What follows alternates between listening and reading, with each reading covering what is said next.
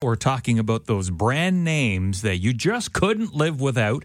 Uh, the makers of the Kleenex brand tissues announcing that uh, they will be out of Canada, not selling in Canada by the end of the month. And I was a little bummed because as an allergy sufferer in the fall, I really uh, like using the Kleenex with aloe vera.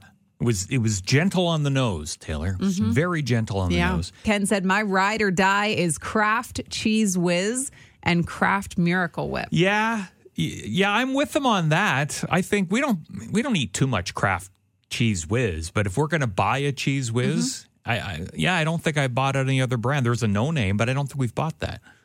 I don't know the last time I had Cheez Whiz. Yeah. I remember loving it as a kid on like Yeah. celery or whatever. Oh, But that's so good. never, Yeah, I don't think as an adult did I go out and buy um, Kraft cheese Kraft whiz. Cheez Whiz. Okay.